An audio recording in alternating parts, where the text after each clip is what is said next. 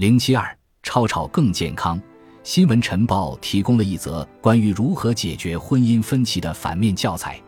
马琳·兰尼克与丈夫迈克尔发生争执，迈克尔想看达拉斯牛仔队与费城鹰队的比赛，马琳想看新闻节目。迈克尔坐下来看比赛，这时马琳告诉他，他受够了橄榄球，然后到卧室拿出一支点三十八手枪，对窝在沙发上看比赛的丈夫开了两枪。马林被控故意伤害罪，兰尼克先生腹部中了两枪，子弹从他的左肩胛骨和脖子穿出。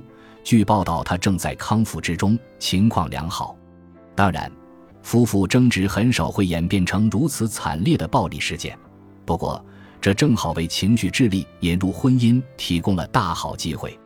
比如，婚姻持久的夫妇往往就事论事，双方都有机会表达各自的观点。而且这些夫妇还会更进一步，他们会互相听取意见。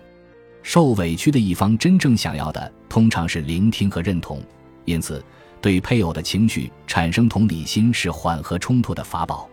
离婚收场的夫妇最显著的过失是，在争吵时双方都没有尝试减少冲突。是否采取措施修补裂痕，是婚姻关系健康的夫妇与离婚收场的夫妇在争执时的主要区别。防止争吵升级为可怕冲突的修复机制，其实只是很简单的举动，比如就事论事、同理心以及减少冲突。这些基本的举动如同情绪恒温器，防止情绪表达不断升温，从而导致夫妇双方丧失就事论事的理性。保持婚姻健康的一个基本原则是不要把注意力集中在夫妇争吵的具体问题上，比如孩子教育、性爱、金钱、家务等。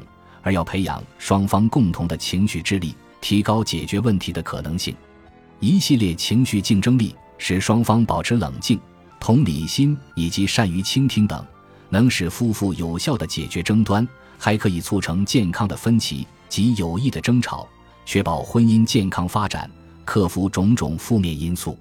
如果任由负面因素发展下去，就会摧毁婚姻。当然。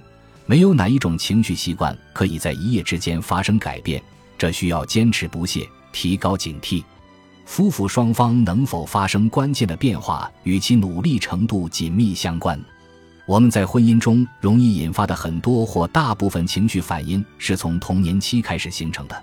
首先，通过我们最亲密的关系，或者以父母为榜样习得，然后被带入婚姻，全面成型。尽管我们发誓不会重复父母的老路，但我们总是会受到某种情绪习惯先入为主的影响，比如对轻蔑过度敏感和过度反应，或者一遇到争执就立刻回避等。